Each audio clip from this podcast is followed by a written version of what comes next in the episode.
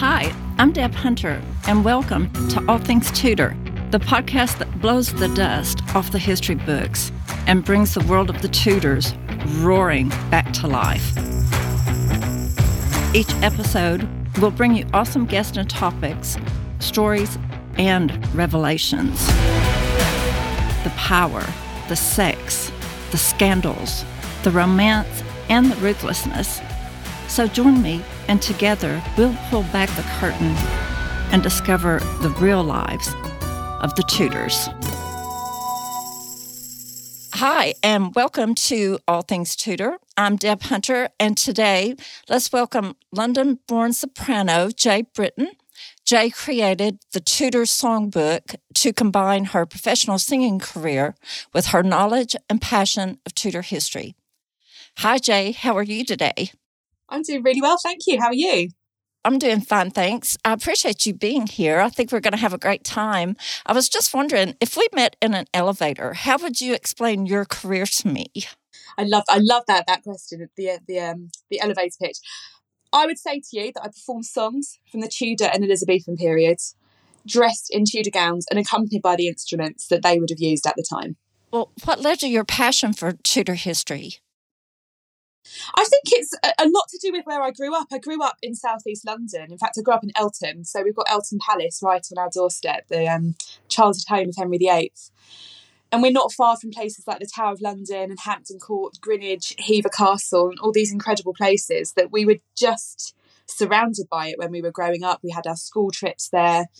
And the, the images are just things that, that became really familiar to me at a young age. And I've always been interested in it since I was a child. But you you're actually an opera singer, is that correct? Yeah, that's right. That's right. I trained at, um, I did my undergraduate studies at the Royal Academy of Music in London. And then I trained for a master's at the Royal College of Music in London. And that's where I really learnt to kind of, uh, I learnt my trade in singing. So I studied the languages, I studied the repertoire, I studied the, the movement and everything that goes with being a professional singer. That's fascinating to me. So you have this passion for Tudor history and you have developed the Tudor Songbook. Can can you tell us what that is, please? The Tudor Songbook is is the name of the um, it's the name I've given my act.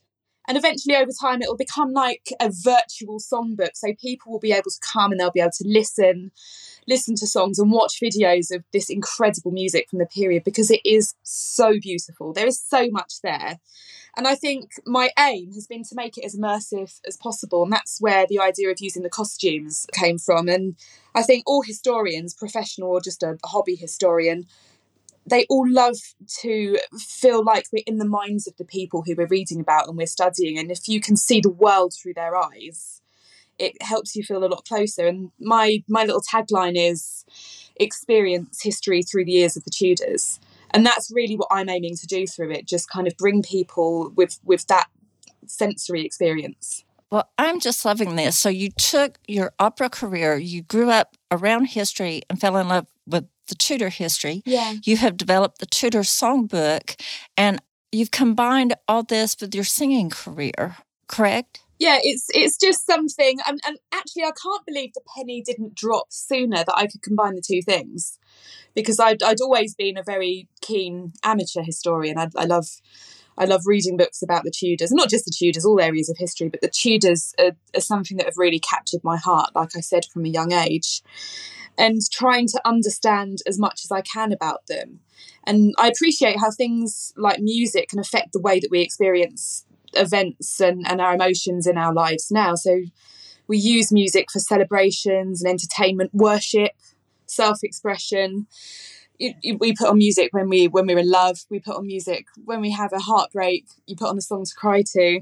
And i can't imagine that it would have been any different back then. And so to be able to take a step back in time and listen to the music that they would have heard i feel like we can all learn a lot from that. That's a very good point. And from what i understand all the tudor monarchs had an mm. interest in music. Yeah. do you are you aware of any of that yeah, I mean, there was there's so much. I mean, Henry VIII was an incredibly gifted musician himself. He was known to own lots of instruments. He played the lute, he sung, and he composed loads of music and some of our some of our most loved Tudor music was actually written by Henry VIII and some of it survived into the reign of Elizabeth I as well and um, it's, it's it, I think what better way to understand someone's personality than to be able to look at that form of self-expression that he had. And there's all kind of double meanings within songs. So you can have your kind of cheeky little little double meanings. I think there's there's so much of that in elizabethan music. There's we've got hidden catholic symbolism in some music of tallis. So when he was composing at the court of elizabeth i and it's just I, I find it insanely interesting i love it it's like a big puzzle. Yeah. We're all trying to solve, isn't yeah, it? Yeah, that's it. And you know, there's some people that that that look at the artwork. There's some people that look at the literature of the time, and you've got the contemporary sources, and you know the architecture and, and the food and everything that we can build up just makes this picture and it helps us understand them better. Anne Boleyn was an accomplished musician too, wasn't she? Yeah, that's absolutely right. She was. My interest in Anne Boleyn, I think, comes from the fact that she has, over the past 500 years, become an icon, very much an icon. The story of her life, or, or her life with Henry VIII, is incredibly dramatic, the stuff of legends from her long wait being courted by Henry and waiting for his marriage to Catherine of Aragon to be dissolved. Even that in itself is incredible. The thought of being courted by the mighty King Henry VIII is just incredible. Her meteoric triumph, seemingly against all of those odds, to become the Queen of England, then quickly followed by that, what must have been at the time a crushing failure to deliver the son that she'd promised him I mean, we now know that Elizabeth went on to become one of England's finest monarchs and she brought about this golden era. But at the time, that was a huge failure to her and a huge blow to Henry VIII as well. And this, this marriage that he had sacrificed so much to, to bring about. And then quickly followed by her full and her brutal end. And I think that's that's what it is. It's that triumph juxtaposed with such a horrible and unjust end. If you were right, if someone was writing that in a book, or if that was the end of a film, you'd think, no, you can't do that to her. That's so horrible. Just why, why, why kill her at the end? It, it, it is the stuff of of legends, and I think because it's possibly, I think, because of her end that it has become such a captivating story still all these 500 years later and it's a love story that i don't think is going anywhere. People are still interested in it now. And we've, we've seen her in books and films opera tv shows everywhere on media. People love her. People want to dress like her. People want to be her myself included. And I, there's a lot that we can learn about the music from her life. There's music from when she was in France, music from when she was in Austria. Would she have performed Henry VIII's music, the music that he wrote? I just there's so many of these little questions that we can we can look into and and think about. I just I just think it's really really interesting. Is it documented how many different instruments she played? I, she was known to be an incredible singer. She was known as having a voice like a siren, which I just think is lovely. It's um, although it's kind of got that haunting quality. A siren is almost is like the mermaid that that drags the man down to his demise with her hypnotic voice. And I think that's one of the reasons that personally I'd like to think of connecting with Anne Boleyn so much because she was known as, as, having this this singing voice, and she was known to play the virginals and the lute as well. Apart from that, or the spinet, the spinet as well. Apart from that, I'm not hundred percent sure on on other instruments, but she was certainly a gifted musician, and it was it was a courtly virtue that ladies of nobility and, and royal ladies would have would have learned. I think, with the exception of um, Anne of Cleves, I think her life, her early life, was a little more sheltered. Of course, Anne had that European background, so she was a bit more accomplished mm. than the other ladies, wasn't she? Yeah, exactly that, exactly that. So when she arrived in the court of Henry VIII, she was something very different. She seemed quite exotic and interesting, and that must be one of the things that drew Henry to her so much. I think that was definitely something that worked in her favour. I have to agree with that. I just don't know how he could have missed her. Yeah. She was just so charming and alluring. So that's just my take. Exactly that. I think she and she was known as being able to use her eyes as well. I think her eyes were something that was um that was noted about her. And that again, there's communication within music. I can just imagine her singing something to him and looking at her looking at him while she's doing it. I think that would have been difficult to resist, even for King Henry VIII. Absolutely. If you're a fan of Tudor history, come join us at All Things Tudor, a Facebook group dedicated to, well, all things Tudor. Members can contribute a wide array of subject matter about Tudor history. You can also listen to the All Things Tudor podcast. There's a book club and a weekly clubhouse live audio chat, often featuring very special guests. Look for upcoming surprises for the group members in 2022. Become a member of one of the largest groups of Tudor history enthusiasts on the planet. Simply go to the Facebook search bar, type in All Things Tudor, select the option to join the group, and of course answer the membership questions. Join us now at All Things Tudor. Look forward to seeing you. Well, you've recently posted a picture on Twitter that went viral at Hever Castle. Can you explain Yes, your yeah. outfit? You were dressed in in full Tudor drag that day. So can you can you That's right. Yeah. can you explain what you had on to to us and let us know how you chose it? Yeah, absolutely. I was at Hever Castle that day to sing for the launch of their their new exhibition, which is fantastic, by the way, called um, Becoming Anne. And it's all about Anne's early life up until her arrival in the court of Henry VIII. And um, the reason I chose that particular outfit is because there is a portrait, a very famous portrait of Anne Boleyn hanging in the Long Gallery, where that photo was taken actually, of Anne Boleyn. And that is the dress that she is wearing.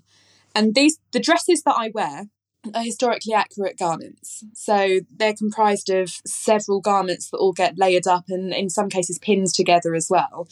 And that's how the ladies of the time would have dressed. They'd have had the pins kind of pinning the overgown to the kirtle, which is the, the underdress. And they the, the gowns that I are made they're all made for me, just like they would have been made for the ladies of the time. And mine are by a lady called Gina who um, who makes these dresses on her page, um, Tudor Dreams Historical Costumier, and she is just fantastic. There is so much detail and so much work that goes into these garments, and you can just imagine the dressmakers of the time with these enormous lengths of really high quality velvet and the fur, and having to stitch each one of these garments together, knowing who they were for. I think that must have been quite an incredible job for them. Well, you look gorgeous, and the dress was absolutely stunning. Stunning.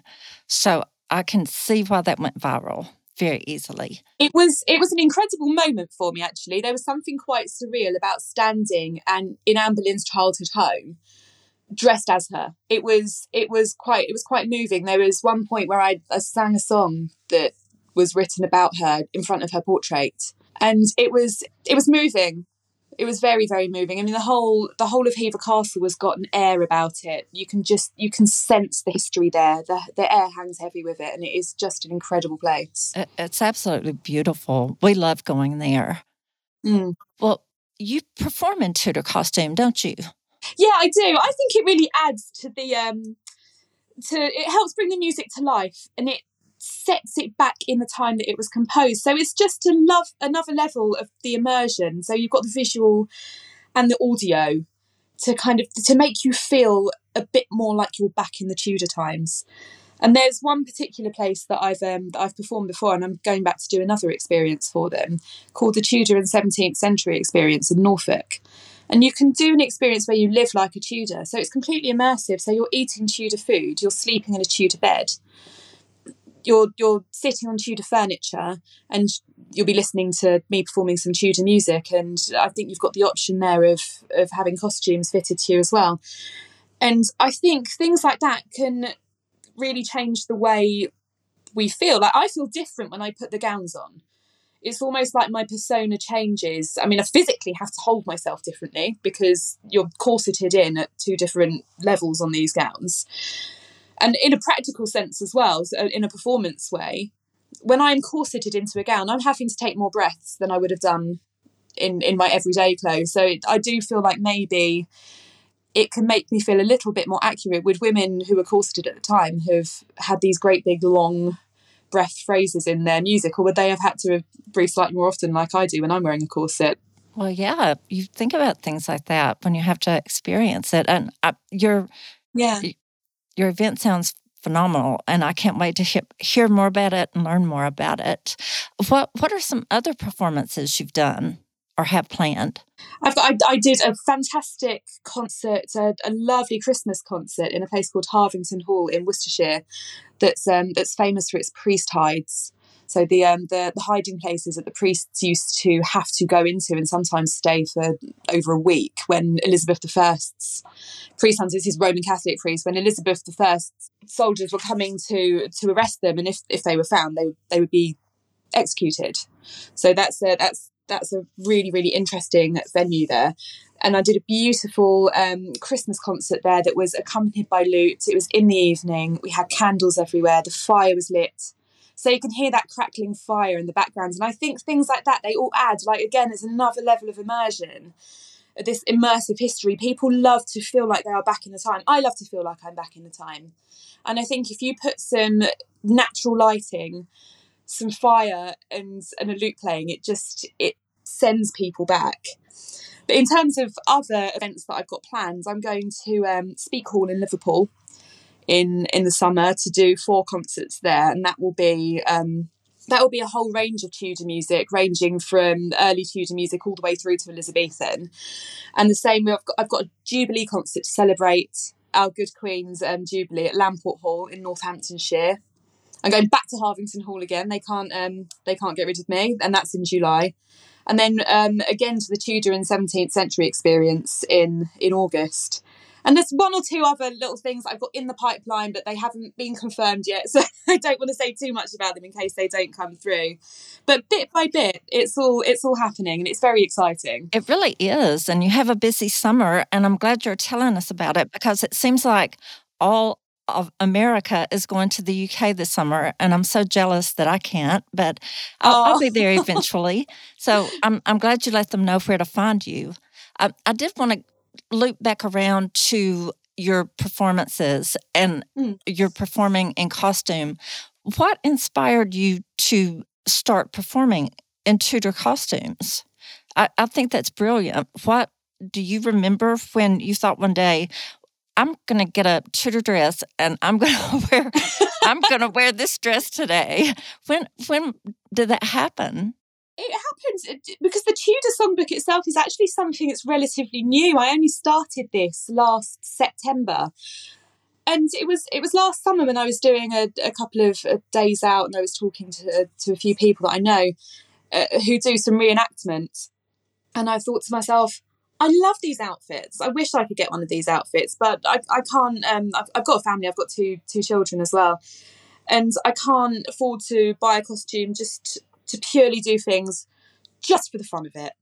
I have to have, you know, I have to be making this part of my job. And I thought, well, actually, and I can't believe the penny hadn't dropped sooner. I could do this historical performance and combine these two passions that I've got for history and for singing and put them together because the music of the time is absolutely incredible.